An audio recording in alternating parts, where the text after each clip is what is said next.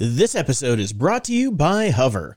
Go to hover.com slash GOG and get 10% off your first purchase. Grumpy Old Geeks, a weekly talk show hosted by Brian Schulmeister and Jason DeFilippo, discussing the finer points of what went wrong on the internet and who's to blame.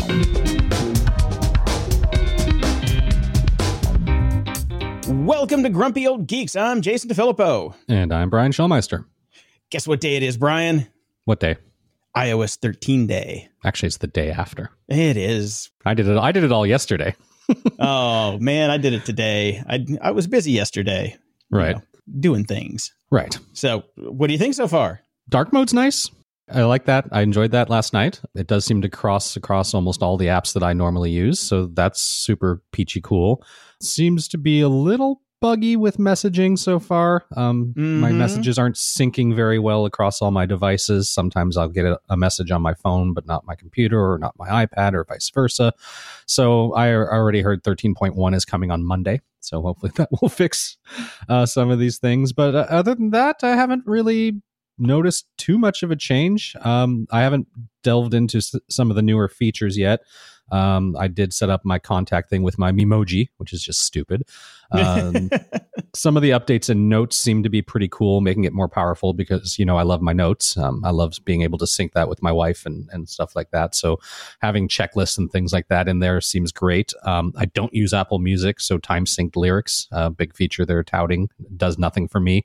Uh, all the stuff with the privacy with Face ID, ditto.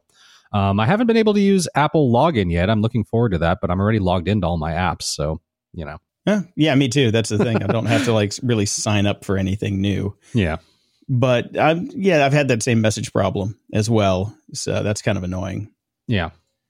But so far so good. I I run my phone in black and white, so dark mode actually means nothing to me.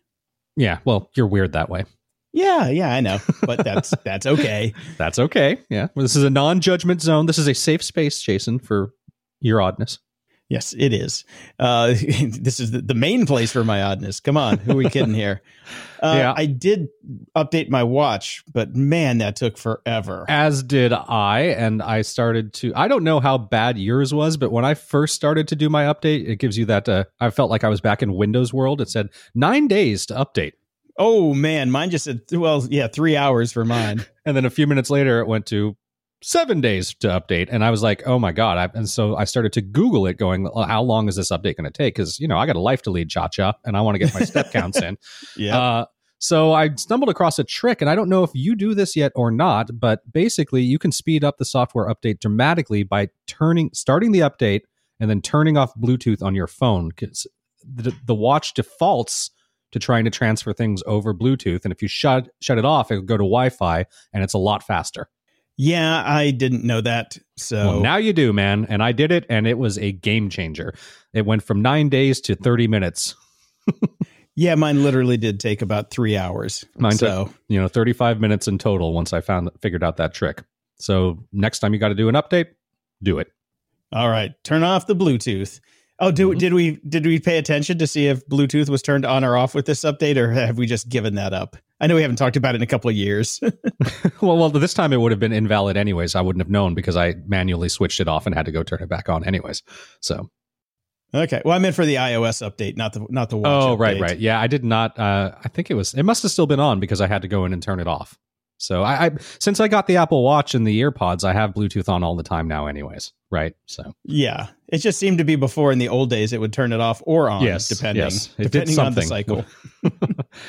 wow that was a lot of apple talk for us we never do this I know, I know. Uh, let's not do it again for a year. Oh wait, Okay. yeah, damn it. Next week we got iPad OS, so we're gonna have to say something. Oh, i'm Oh, looking well. kind of forward to that one Yeah, I was really bummed to find out that didn't come out at the same time. I'm like, damn it. Mhm. Uh, so we got a little follow up here. A ton of people sent me this link, and it is Wells Fargo to pilot dollar linked stablecoin for internal settlement. And they, they they sent it to me because we do like to bash on the cryptocurrencies. yes But I would like to point out that this is an internal tool to speed up settlements, which is actually a good thing. Mhm. But, you know, it's also Wells Fargo who has a tendency to create fake accounts for their customers so they can charge them more. So I take anything that Wells Fargo does with a grain of salt. yeah yeah that's a yeah it's just an internal thing and it's not it's it's not it's not it's funny money just within the company. That's it. So there you go. Yeah, it's Yeah. it's it's actually a good idea to do what it does because you do have the ledger, the blockchain behind the coin, so you can actually you know check all your transactions. But it's just to move money around internally, which Mhm. hopefully will make things faster for any Wells Fargo customers left.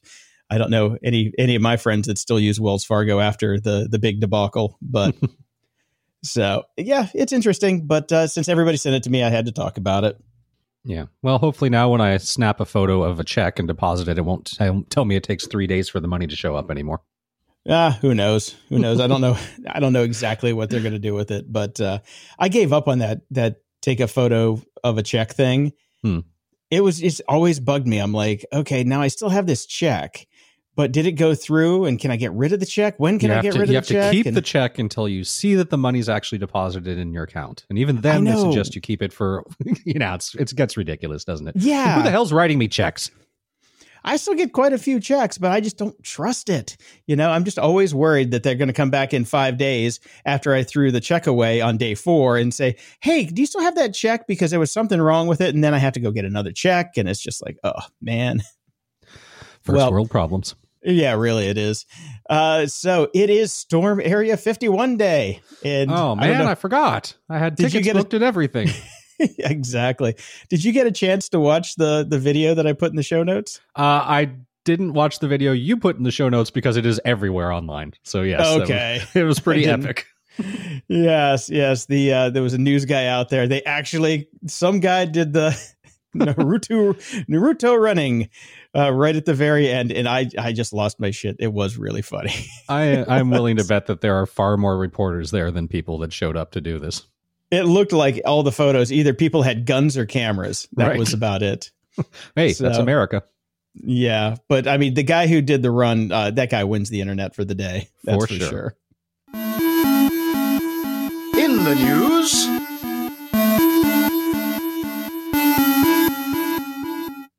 Amazon is back in the news. Well, they're Aren't in the news every always? damn day. yeah. This one I just love. Amazon crowdsourced their Q&A Mhm. because uh, Alexa doesn't have all of the good stuff that uh, Google does, you know? Right. Because you ask Alexa a question, she goes, uh, duh, I don't know. Nope. Derp, derp, derp. So they crowdsourced a bunch of questions, and the community has come through. And What could is the- possibly go wrong?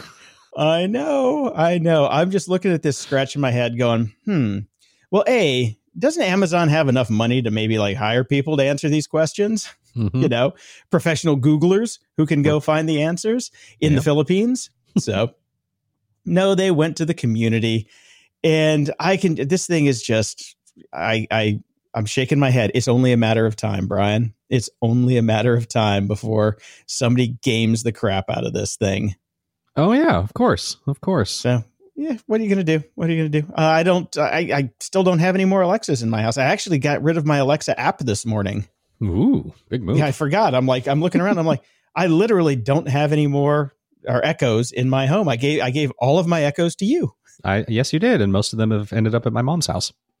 Okay, so your mom is under uh, the watchful eye of Alexa full That's time. all right. That's all right. It's it, I you know I still find them very useful. It's a great music player. Um, you know I control my uh, my my lighting now since I have my Philips Hues. Um, you know, and uh, I I like being able to ask it basic questions and you know knowing the weather or you know uh, quick and easy Fahrenheit to Celsius calculations, all that sort of stuff. Uh, for me, it's very useful. And you know I'm not planning to murder anyone, so I'm Well, all good. plan- you see, nobody plans to murder someone for the Oh, most no, part. no, no. The- It's one of the very definitions. There is premeditated murder, Jason. Well, I know, I know, but in our circle, Alexa, what is people don't. premeditated murder? You're welcome, everyone. Yeah. Thank you. Thank you very much. Uh, I still, I, I for for the basic stuff, Siri still works for me fine on the watch. Yeah, see, I just never use Siri. Well, I use my watch for timers in the kitchen constantly, so that's that's the nice thing about the watch. But you know, I guess the the other thing that Alexa did that was or Echo whatever did that was really nice that uh, you could have multiple timers running. Yes, yes, I use it all the time in my in my kitchen for that. Mm-hmm. Yeah. Well, not going back. So All right, that's fine. There you have it. I'm not giving them back. I'm using them all. I know.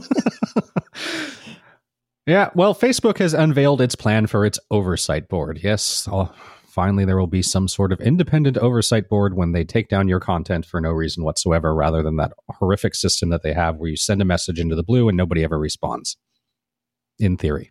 In theory. This is all in theory. Yes, the firm insists the panel, which will hear its first cases in 2020, so it'll start up next year, will have power to override decisions it makes over contentious material and influence new policy.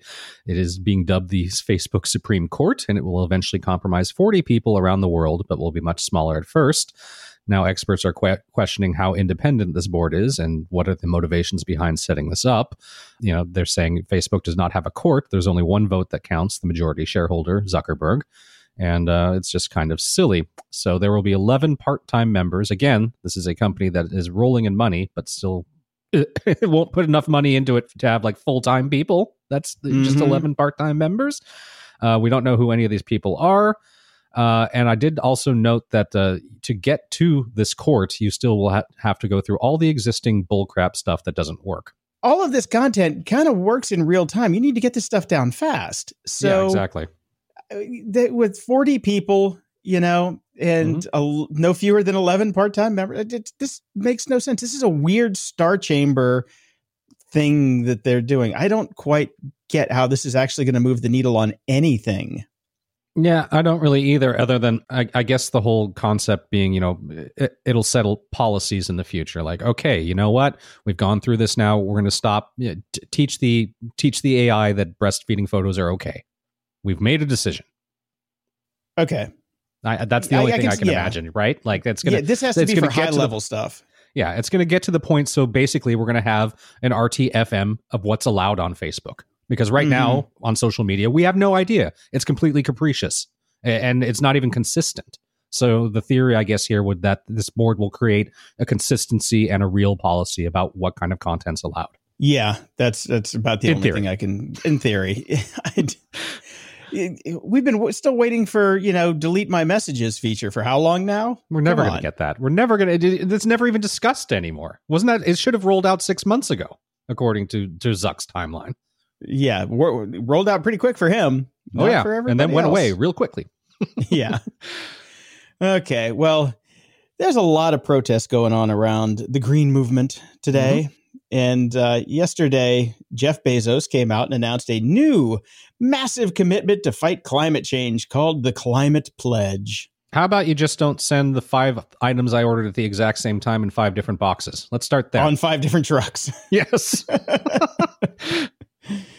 but, you know, they're going to start rolling out electric vans and all sorts of fun stuff. And they're trying to beat the Paris Accord by 10 years. All right. Well, hey, look, 100% on board with this. Love the fact that they're doing it. Shamed into it by their own employees. Even completely better, shamed into it. Shamed yes. into it by their own employees. uh, but you know, did did Bezos? He, was he one of the shareholders that signed that whole? Uh, we're not just beholden to shareholder interest. Uh, this is oh, a new kind CEO of corporate. Pledge. Yeah, the CEO pledge. Is he one of them? Because if so, sounds like he's taking it semi seriously. I don't know. I'd have to go dig up that PDF with all the signatures This is a great it. move. This is a great move. I'm glad he's doing it. One of the biggest companies in the world. Good. Get on it. Every little bit helps. Yeah, of course it does. Too late. I mean, we lost 2 billion birds in North America in 30 years, so it's a bit late, but okay. But they've been replaced all by bird scooters. That's right. Now, I have two stories in the notes about WeWork and their IPO, and we're not mm-hmm. going to talk about either of them, Brian. You know Good. why? Why? Because WeWork isn't a goddamn tech company. That's why. I guess I need to stop talking about Uber and Lyft and because they're not tech companies either. Nor is Airbnb, nor is Well, here's the thing. At least Uber and Lyft have more technology than WeWork does. Mm-hmm. They do have an app. Right. They are they literally actually are tech companies. I guess. Because so. that's all they have. Because all they have is the app. That's right. They don't actually have an employees. Yeah, other way around. yeah. WeWork is just a, you know, they're a real estate company. Mm-hmm. And who cares? Just because they say they're a tech company just to pump their valuation, and, and sometimes they show up on TechCrunch does not mean they're tech. So I am going to put them on the ban list right next to Kanye West. Okay, I'm with you on that. We're not going to talk about WeWork anymore. All right, moving on. Good plan. Moving on. So, in tying in with uh, the pro- problems that Amazon Alexa might soon be seeing with their outsourcing and crowdsourcing of their answers, I stumbled across this article called See How AI Stereotypes You over at Lifehacker. And uh, there's a there's a program called ImageNet Roulette, and we can you can you can use it to it does facial recognition algorithms, which you know they're just going to go ahead and call AI whatever, uh, and you can play around with it and put up your own pictures and stuff. And this was designed as part of an art and technology museum exhibit called Training Humans to show us the messy insides of facial recognition algorithms that we might otherwise assume are straightforward and unbiased. So you can do things like take a picture and you'll see all the various tags that the people who are the AI put into this database. And boy, oh boy, there's some racist ass shit in there. Oh, really? Oh, yeah. Tags including things like orphan, rape suspect, mulatto, negro, blackamoor. Uh, it's Okay. a little crazy. So it's a fun article to go through, but uh, yeah, all these mechanical Turks and and you know it, these are not unbiased objective algorithms. This is all based on the work of people, and people have put in some really crappy shit. At, yeah. You're surprised? no, I'm not, but I think Yeah. it's just important that everybody knows. Yeah. Yeah, tags like uh, grind, nerd, wonk, dweeb, non-smoker. Another one was just face. like Somebody was this really lazy database that is day. a complete mess. Like it's a joke. You can tell who's hung over at work that day. It's like, face. what's this? Face. just Yeah. a face. Just a face, and the, the, like this ImageNet database is like being used by basically everybody. It's like one of the biggest ones out there, uh, most accessible sources of training data, data for image recognition algorithms. So awesome. yeah, great. Who made this thing? Uh, don't really know. I'm not sure who actually made it, but Quartz reports that it was assembled from images collected online and tagged mainly by Mechanical Turk workers. Bingo. There we go. Mechanical Humans Turk. classified images en masse for pennies on That's why you get what you pay for. exactly. All right, Mechanical Turk for the win, or not. Oh, and I found this one over at Business Insider. Companies like Walmart, CVS, and Amazon are beefing up their healthcare strategies. Here are their plans to upend the $3.5 trillion industry. Hmm. And I think the winner here is going to be Walmart because they're going to start putting, you know, little healthcare clinics inside of their big superstores. Yep. And I saw this when I was in Chicago. We used to have a supermarket called Jewel. And inside the Jewel, they started to put clinics, little tiny clinics. Uh, I think they were powered by CVS. Right. And they got so popular so fast that, you know, there was a, there, you had to get on a waiting list to go in. There were people lined up to get into these clinics at the grocery stores. Mhm. Who'd have thunk it? So I think this is genius. Convenience. Convenience. It's total convenience. I get it. Like why why go and sit in a doctor's office and make an appointment if you can just pop down to the Walmart, do some shopping while you're waiting in line in line to get your flu shot. Well, it's not even a flu shot. I mean, they're doing more than flu shots. Yeah, you can know, get a flu shot at the at the drugstore. You know, get those anywhere. But you know, if you need to get uh, like emergency care, things like that, they're doing that stuff there. Yeah. Plus, the doctors can just watch you with the cameras while you walk walk around the store and see the horrible things that you're buying to eat. Yeah, that's true. yeah, you are now a- banned. from Spent a lot too much time in the liquor aisle there, buddy. yeah, definitely. That would be that would be great if they had like you know had your rewards card and they banned you from buying certain things just for your health. Right. You know, you know it's coming. But uh, yeah, yeah, no more Twinkies for you, Mister. Stay out of aisle twelve. So I think this is a, a smart move for Walmart for sure because you know Amazon is just kicking the crap out of them on online. So Yeah. stick to what they got: real world problems with real world locations, which is what you know. That's what Exactly. they specialize in. You've got the physical space, you've got people coming there already. Why not give them more services? Makes total sense. And next quarter, Amazon is going to have doctors on drones. So they will they will drone in a doctor to your house, lower him down on a cable. He'll he'll check all your vitals, and then he'll suck him back up into the drone and take him off to his next appointment. They're not even going to do that. They're just going to put doctors in a tube. Doctors in a tube. There we go. And uh, yeah, oh, yeah, they can actually put him in the back of the uh, the delivery vans because you know the first delivery in the morning they can drop the doctor off. He can check you out, and then when your next package gets delivered in like half an hour, he can just get on that truck and hop a ride to the next appointment. That's right.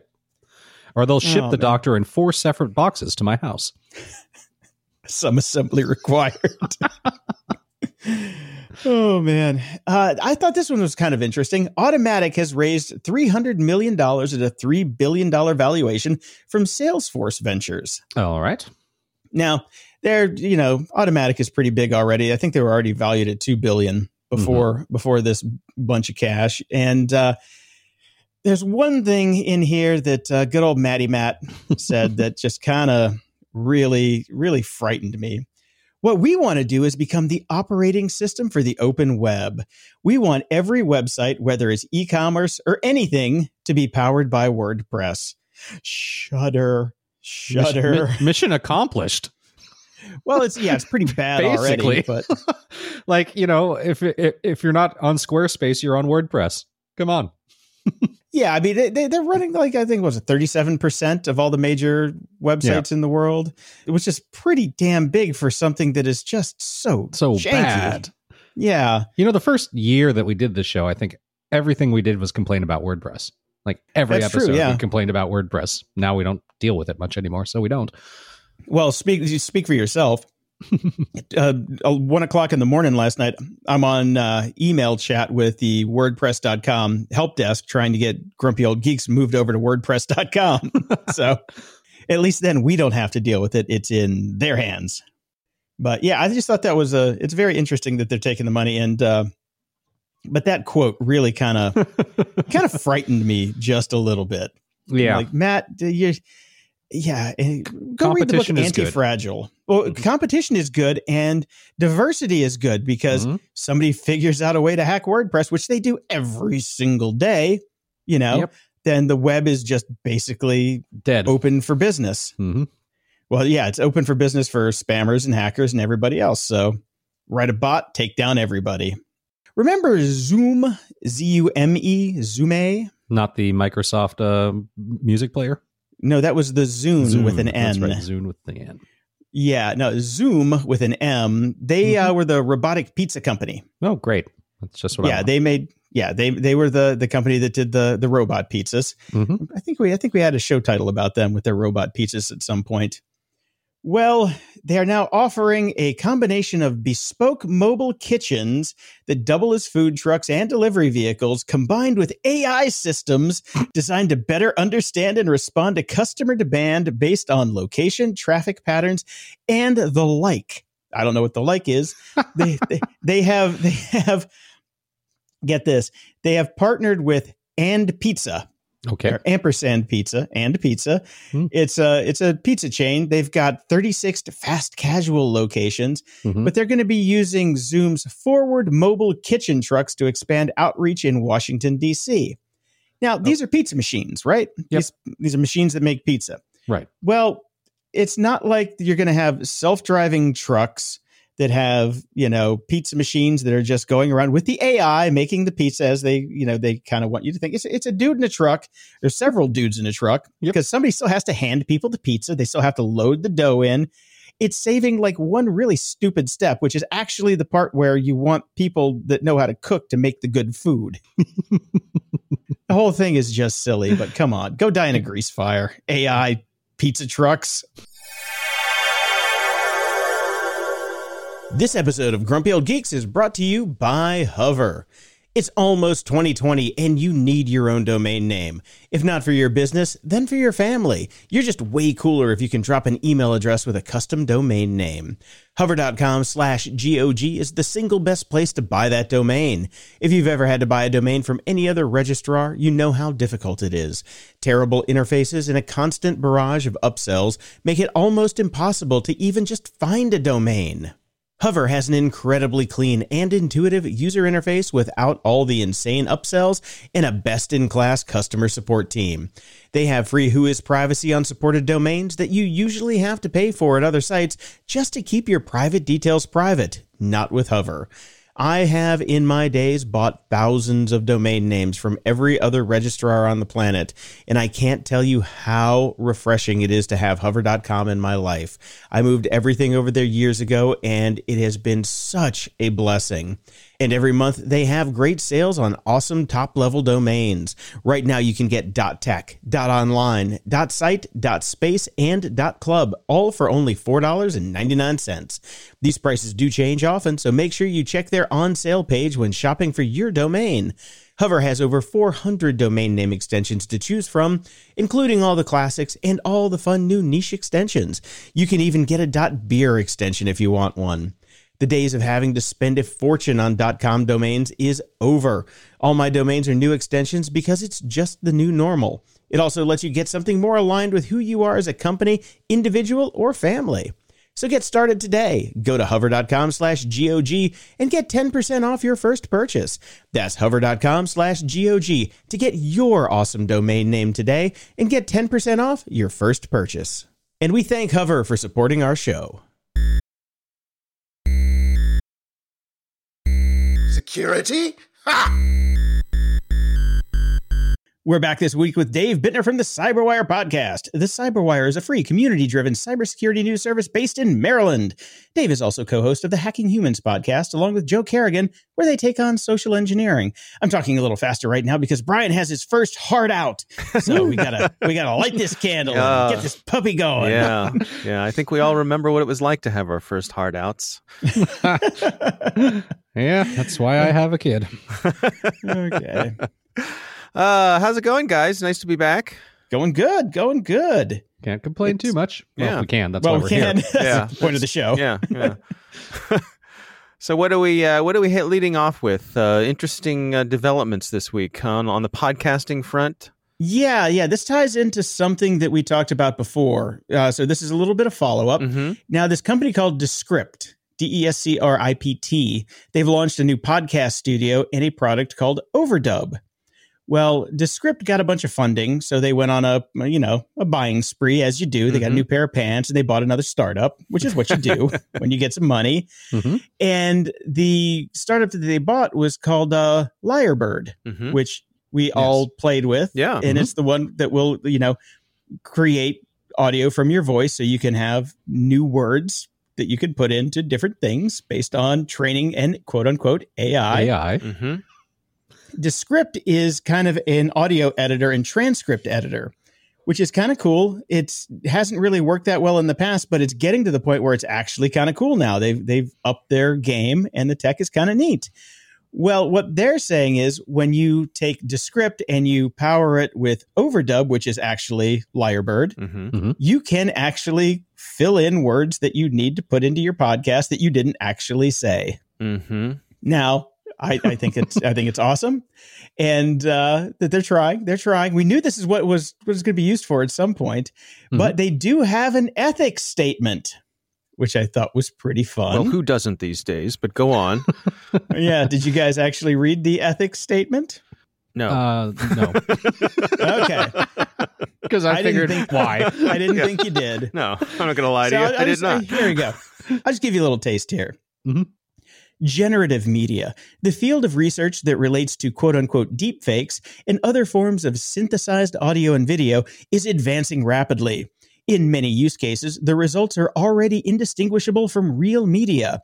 This technology has exciting applications, such as Descript's overdub feature, but it also holds the potential for misuse. Mhm. Bum, bum, bum. Mhm. While Descript is among the first products available with generative media features, it won't be the last. As such, we are committed to modeling a responsible implementation of these technologies, unlocking the benefits of generative media while safeguarding against malicious use. We believe you should own and control the use of your digital voice. Descript uses a process for training speech models that depends on real time verbal feedback ensuring that individuals can only create a text to speech model of their own voice.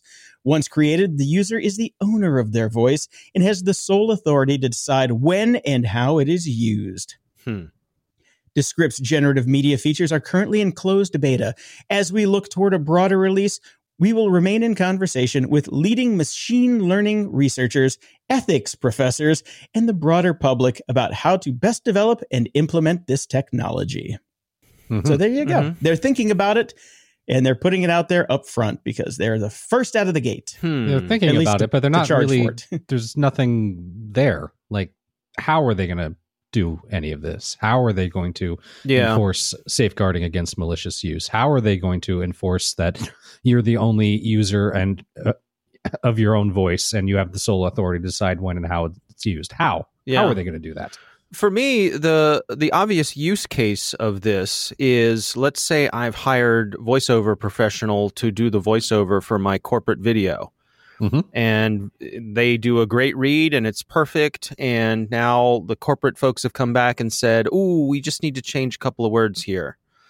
So rather than going back to voiceover professional for another round of recording, which could also make the cash register ring, um, if I had I this, screw that guy out of their job. Yes, Yeah. exactly, precisely. Mhm. So Yeah. you could um, just make the changes and have it sound like that person, be a sound alike. Uh, Mhm. But it could also be convenient for that person. I mean, for me, all the voiceover stuff I do here, if I had an editor, if we found there was an error and we needed to change something, it'd be great if I didn't have to come back in and re-record that. If the editor Right. could just do it. Now, maybe there could be a system where uh, you know, I get pinged on my mobile device that says, "Hey, editor Bob is is editing something in your voice. Are you okay with this?" And then I respond and say, "Yeah, sure, I trust editor Bob," or something like that. That that sounds reasonable, but I I'm don't gonna have a lot of trust in editor Bob. well, you, you still have, to, but you still have to train this. Remember, you have to train it. We, we- you and I both went through. Uh, you and I both, Dave, went through the training process to do that, Right. and it's a bunch of random sentences that are shown to you. So unless you have your voiceover talent trained up on the AI, mhm. Reading all of those things, then it really doesn't. You can't just say, "Hey, take this voice and clone it with this tool." yeah, So that's that's kind of one of the safeguards. Well, but you don't need a live it. voice to necessarily to train it. You can right. like what you know Dave's use case scenario he's talking about is you already have you know an hour of this guy's voice. That yeah, just but you don't, the Brian. Brian, you didn't go through the training. You have to read specific sentences so they can match it to the sentences. But I'm saying you That's put the- those sentences in your maps. script. Yeah, just put those sentences in your script. And Mhm. yeah, you'd have to this." know what all the sentences were first. Right, Yeah, right, exactly. But right. you have to go through their entire system and get all of the sentences to read. Yep. Yeah. Yep. Well, and that's how it is now. But it, you know it's going to get better. It is We'll see. absolutely going to get better. And speaking Yeah. of getting better, um, I included a couple of links to some research that some folks have been doing about real time voice cloning. And this is basically taking five seconds of audio sampling from someone and being able to use that to turn into speaking in their voice. And I, I have to say, it's coming along really fast compared to what we Mhm. did with Liar.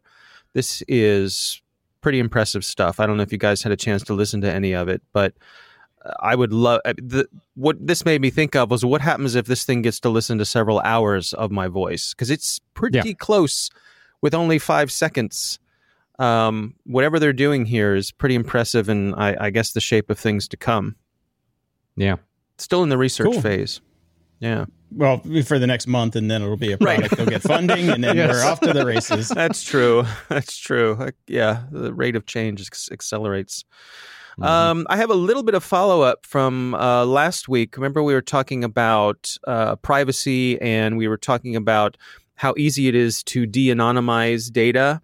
Yes. And I was wondering about um, you know, are there ways to prove that you've uh, anonymized data and not be able to get it back? Uh, I actually heard from Joe Carrigan, our buddy, who said that we should look into differential privacy that that is one of the primary ways that they've come up with to do just that. Um, So I've got a couple of uh, links here to both a Wikipedia page about differential privacy, but also a fun um, YouTube video that uh, involves nose picking. So that's always good uh, for differential privacy explanation. Um, basically, what they do is with differential privacy, they're able to inject a certain amount of noise into the results. Right. And by injecting that noise into the results, you can't, it, it gives you plausible deniability. So you can't know for sure that any individual's answer is accurate. But with a large enough data set, you get the same overall results that you would have gotten otherwise. Yeah, that's interesting. Yeah. Yeah. These companies should start doing that then. Well, uh, one of the things the video talks about is how very few companies are doing it. Apple's doing it, Google's doing it, but um, evidently it's not uh, not widely lot. adopted these days. Yeah, Right. yeah. So Hmm. interesting. It's a good video. It's a fun little six or seven minute video. Uh, I recommend it. It's a nice little explainer. Cool. Bittner approved. That's right. Yes. Okay, I think this next one is not going to be Bittner approved. Mm, Millions of Americans' medical images and data are available on the internet. Okay, yes, go figure. An AWS Uns- bucket? Yeah, probably, basically. um, what it is, is like uh, x rays, MRIs, and CT scans are done by third parties all the time. Mhm. And these third parties don't really have the best security practices in place. Right. And of course, they do go out, get their AWS buckets, forget to set a password, and Bob's your uncle. Mm-hmm. Yep. And so uh, it's this is going to keep happening, and everybody's making a big stink about this because they're medical images Right. Yeah, and they're tied to you know personal identifiable information. So we need something like GDPR to go against these companies and say, "Hey, you screwed up. Yep. We want your monies, and we want you to fix it." Yeah. This is Yeah. I mean, it just comes back down to that because you can you can take out medical images and data and replace it with just about anything. Millions of Americans, blah blah blah, are available on the internet that they Mhm. didn't know about. Yeah, the um, we we covered this uh, on the CyberWire this week, and uh, one of the major concerns with this sort of information is that it can be used for social engineering, where if you receive a call from someone who says, "Hello, this is so and so from the CAT scan lab." And uh, I'm just reviewing some information from those scans that you ordered from Dr. Yeah. Jablanovich. Uh, Yep. But before You- I you do, have all that info. yeah, before before I do, I just need a little more information from you, and away Social you go. security number, please. Yep. Yep. Yeah. So Mhm. Yeah, we just want to verify. Uh, what, what was that first high school you went to? Because Yeah, you know, all of you- that, You might have been injured there from from from looking at your CT scan. But This thing, might, this might be a high school injury. Were you playing high school sports? What high school did you go to? Um, oh, maybe you tripped over your cat when you were a kid. Oh, you had a dog. Oh, what was your dog's name? Your first Right. dog's name? well, and the other thing too is that uh, you know a lot of these types of tests and scans are done uh, at bad moments in people's lives. You're injured, you're sick, you don't, you're, you're uncertain, you're scared, and so that emotional component makes it even more susceptible to social engineering. Yeah, definitely. Oh, there we have it. Yeah. Uh, so, uh, interesting article from the folks over at Vice, uh, sort of piling on to something we've covered a, a bunch of different times, but really laying it out there uh, under the light of day. this is Mhm. about uh, folks using license plate scanners and the databases that they build and these private networks of tracked license plates and how easy it is to basically get someone to track someone for you. They went through and um, got permission to track someone, and uh, the ease with which they could track someone was pretty remarkable. A little bit chilling. Yeah. Um, cost twenty bucks to look up a license plate, seventy bucks for a live alert. So if a license plate passes by one of the scanning locations or vehicles that feed into the system, it'll let you know where it is in real time. Mm-hmm. Yeah, that's awesome. It- well, I can I can actually see some good uses for that though. If you're worried about a stalker and or an ex-husband who's violent and you get an alert that his license plate is in the neighborhood, batten down the hatches and call the popo. You know, there are Yeah. some good uses for it. Yeah, but I would love I I agree, but I would love to see that alert only available with a court order. to order. certain people with a court order. Mm, yep, I like that. Just convince And a there's judge another- that you're in danger. Another good use, obviously, the Amber Alerts because we always Mhm. get license plate numbers for the cars. Like you can stop texting us all now. You have a solution here. Right.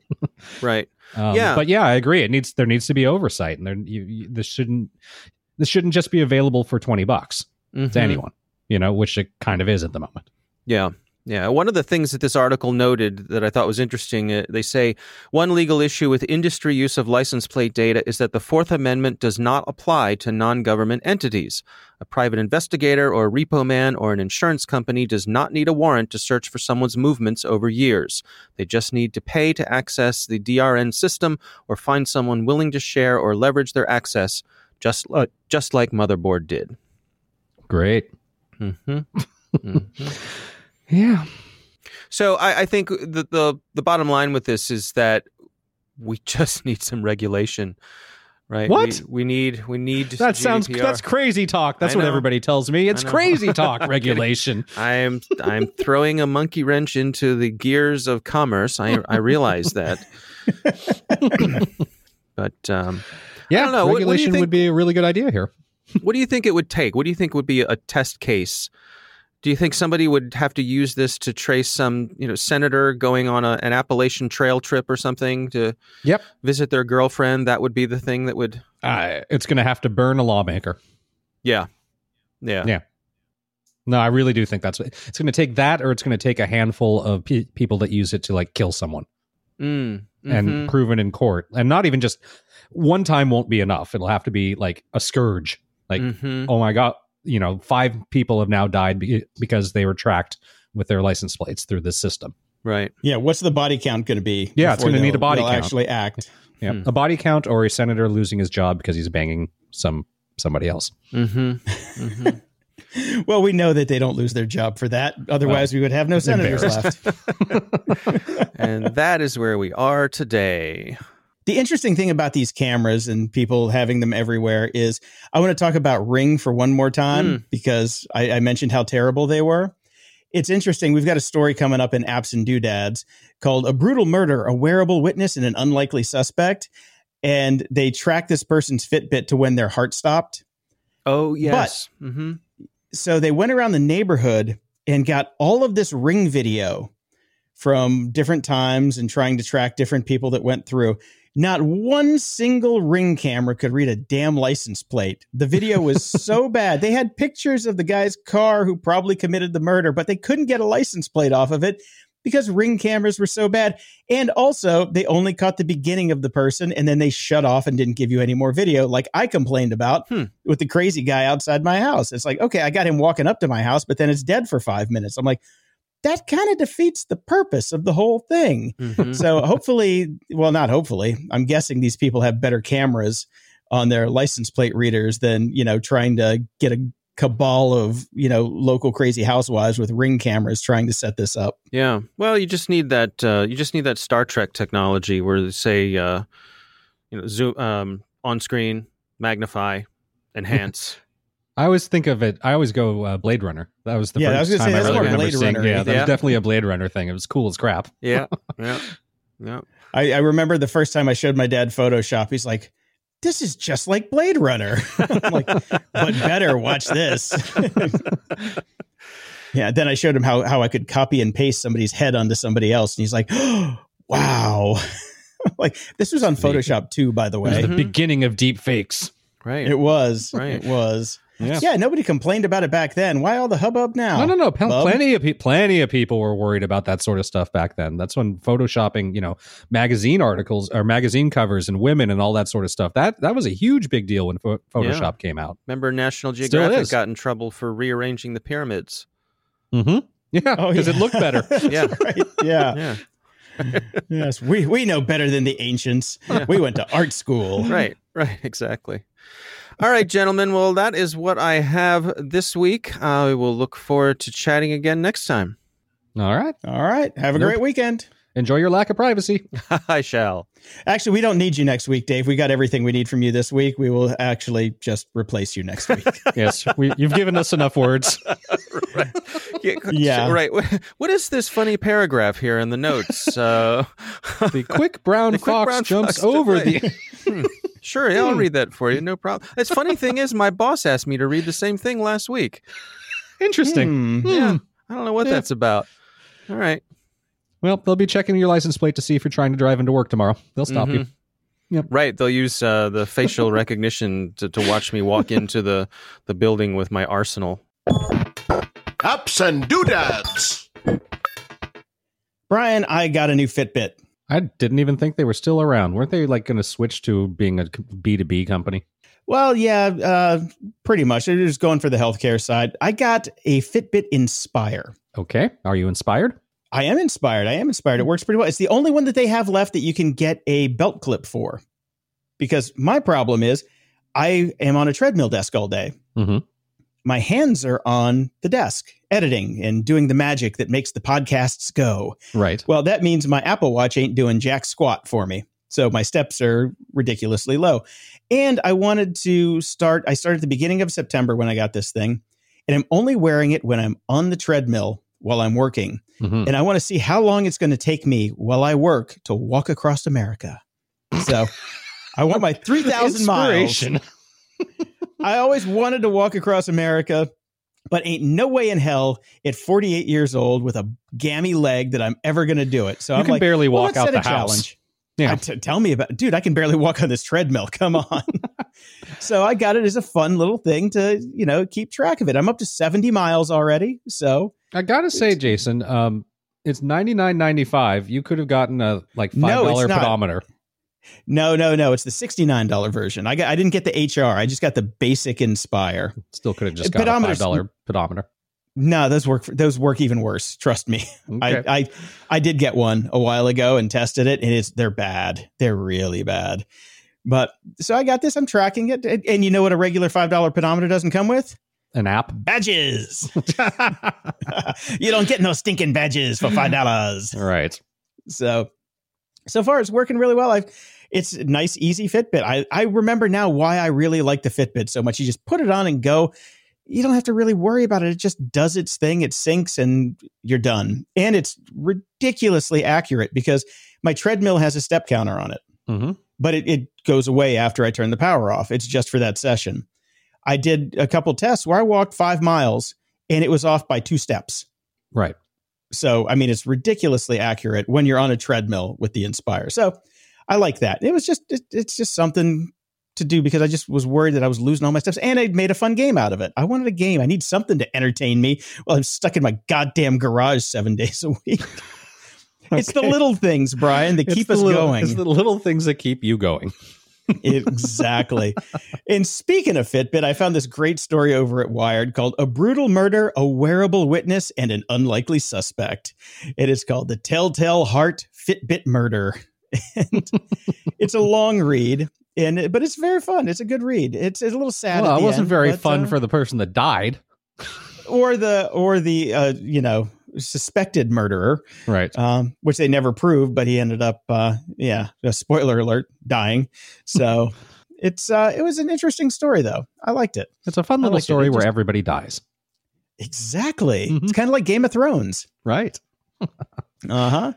Oh, and Facebook. Facebook just can't stop trying to get into your pants and your bedroom and anywhere that you don't want them to be. They have. Uh, I can't. Do you remember the name of the f- first one? Was just called Portal, right? It was a little swivelly camera that had AI that kept the camera on your face or body as you moved around the room, and nobody wanted it. Yeah, there, I mean, there was the little portal that looked like kind of like an iPad with a thing. That, but the first one was the one that you put in your bedroom. To it was called uh, "Does this uh, dress make my ass look fat?" Oh, right. Echo? Yes. yes. Yeah, that one is like you could it could you know take pictures of you in your outfit, and nobody bought Yeah. that one. I think. Yeah. So Well, they're giving it another go. This is a they're they're launching Portal TV, a hundred and forty nine dollar video chat set top box that equally nobody will want to have. Uh, yeah, we don't. Uh, they they want you to basically put this on your TV, and it, it's a clip on camera for video calling, AR gaming, and content co watching because you know you want to make sure you watch a TV show with somebody that isn't with you. you know, we used to do that a lot with over regular things. If if we had this back when we were watching the World Cup, when you were in Venice and I was in Chicago, we totally would have bought this. Probably, but no, we wouldn't have bought this because you know it wouldn't have been made by face, Facebook, and it wouldn't be a there's no company that we don't then. trust at all. it would have been like some Yeah. third party company out of nowhere where we would have hacked it together ourselves and blah blah blah. which blah, we did. Connectix, we used Connectix QuickCams, blah. the 16 grayscale cameras back in the day.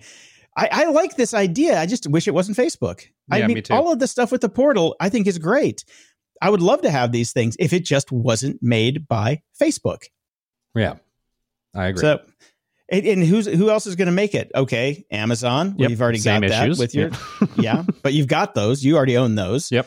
Uh, Google, same problem. Apple. If Apple made them, I would be more inclined, but they already do make them. It's called FaceTime on an iPad. So, but I like the idea of just having the camera over the TV so you can like, you know, watch each person's living room and be able to like, you know, do stuff together and say hi. And it'd be nice to be able to just flip to that little set top thing. I think that would be cool. I mean, it's just video conferencing.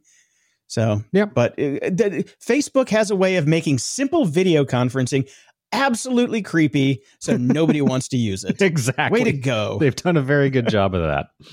I, I'm guessing you're not going to buy one. No, no, no, no, no, no. I'm never. I don't. Well, I never say never, but I never plan to ha- have any physical Facebook device ever. Good idea. Good idea. Except for that app in your phone, which kind of turns it into a physical Facebook device. because it's listening to us. Of No, course it is. No, Always. and I saw this one uh, just this morning on Twitter, and this is a hat tip to Paul Cloutier. And he says, Every once in a while, I remember why I love the internet. And it is a Twitter account called Can You Pet the Dog? A catalog of petable and non petable dogs in video games. Great. This is what the internet was made for. Damn it. It's great.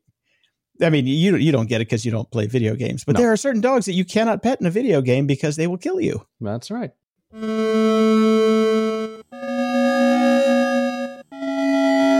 Media Candy.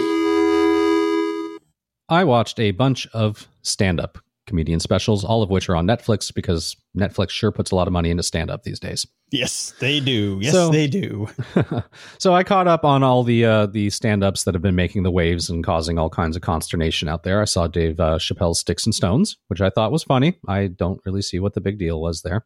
Oh, because he told the truth. That's the big deal. But whatever. He's a comedian. I Get over it, people. I like exactly. That's why I loved it so much. I loved that that special. Yeah. I also uh, saw Bill Burr's new one, Paper Tigers, which I thought was very good. I love that yep, one as well. Same. And then I saw Colin Quinn, who I did not realize was still around as a stand up, uh, Red State, Blue State, which was okay. I think he tried to be very poignant and meaningful, but it's Colin Quinn. So, how poignant and meaningful can you be?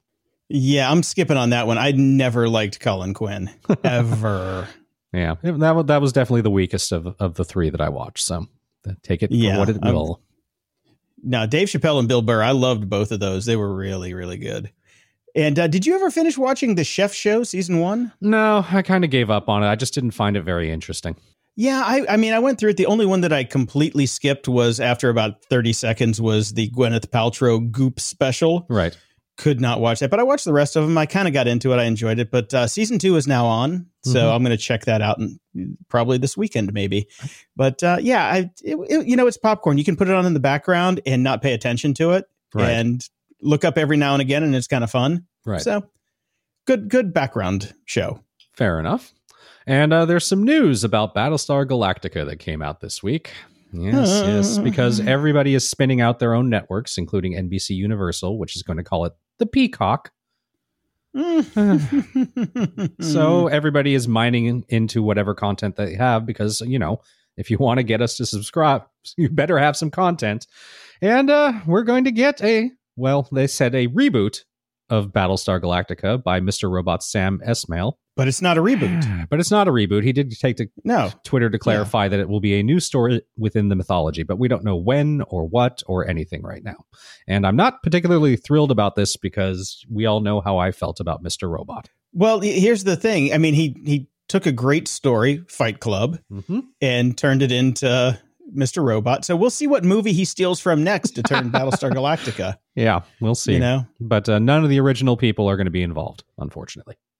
Yeah. I mean, if he turns like, you know, the Sisterhood of the Traveling Pants, which, you know, actually might work because they're on the run from something. I don't know. yeah, who knows? Just, just pulling it out there, but uh, we'll see what he comes up with. Now, this one I didn't even know about.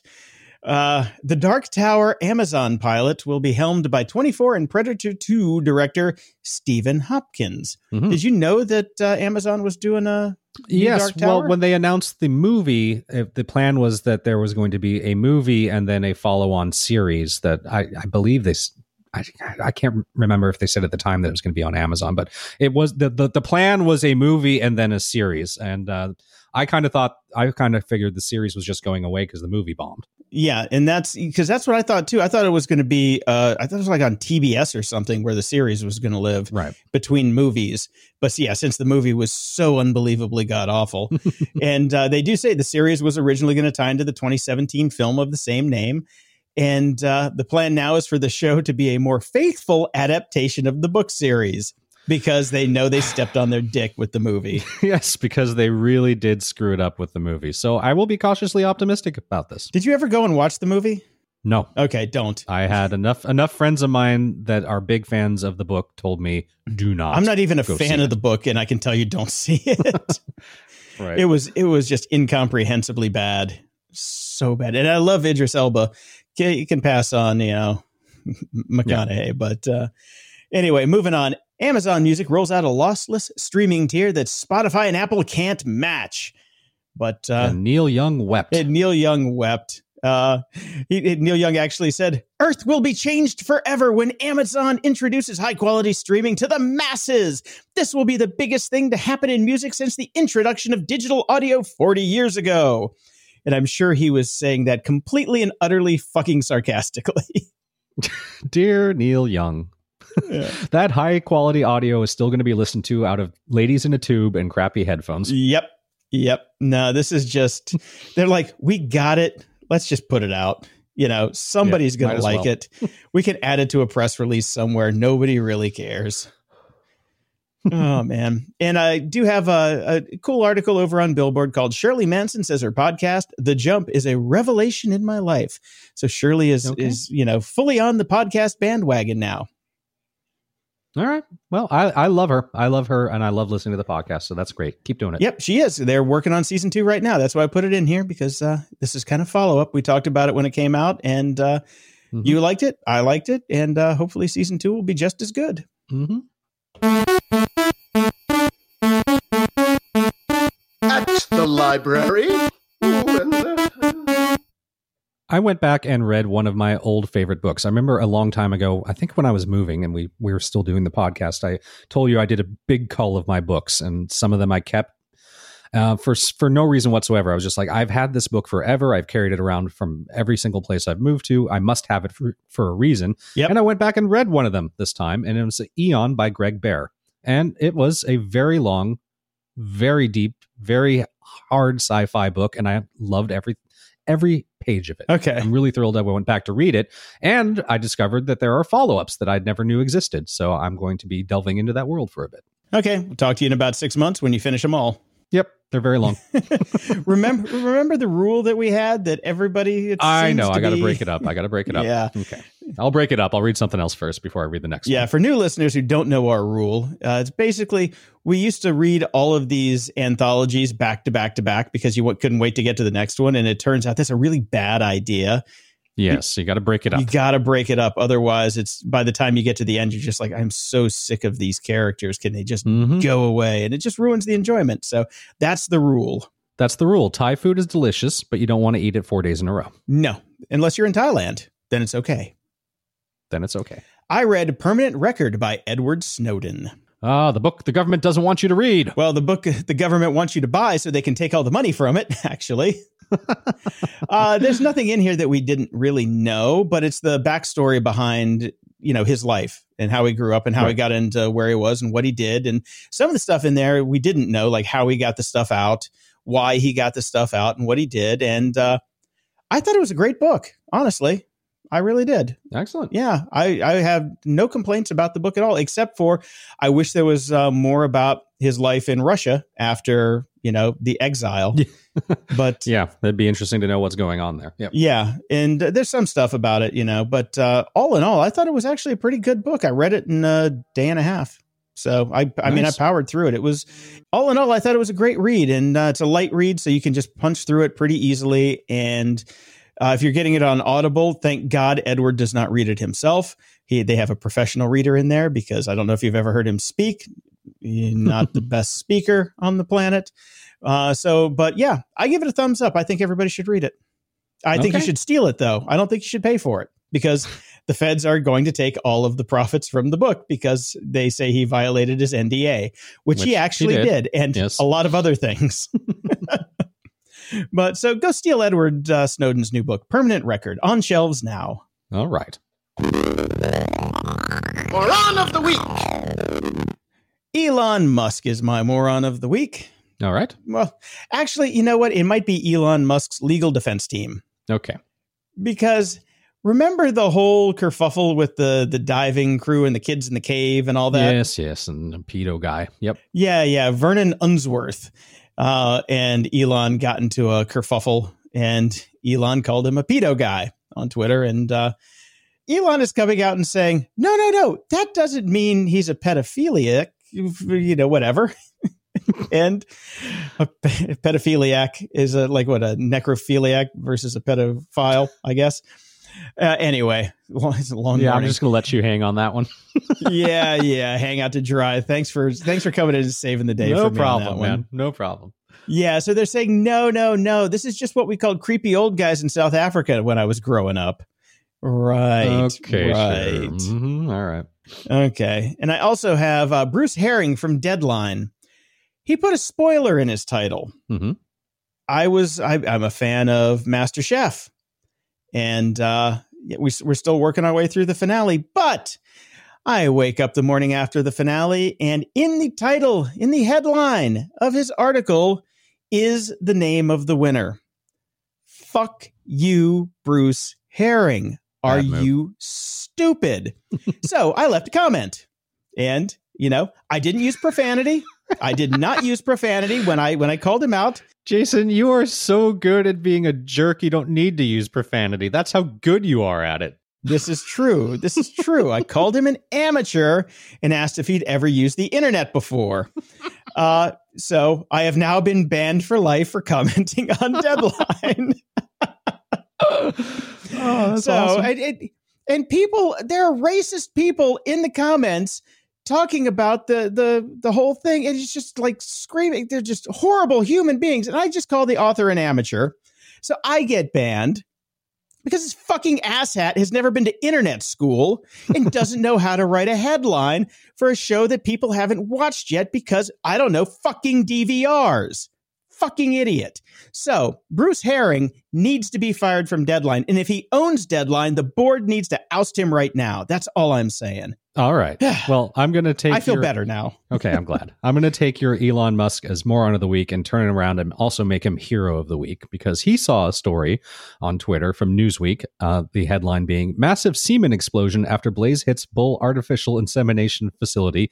Firefighters forced to dodge projectiles." And tweeted, "Told you AI was dangerous." Yeah. It's funny, man. That was pretty good. It's really funny. That was pretty good. okay. Yeah. He, he, he, he made up for the other one. There you go. Closing shout outs. I got a quick shout out to a friend of the show, MXV. He just finished his 15th, I believe, Riot Fest gig as a photographer over there. So he posted up his photos over at punkvinyl.com. You can check out the, the couple days of Riot Fest and a secret show with the Descendants. It's pretty good stuff.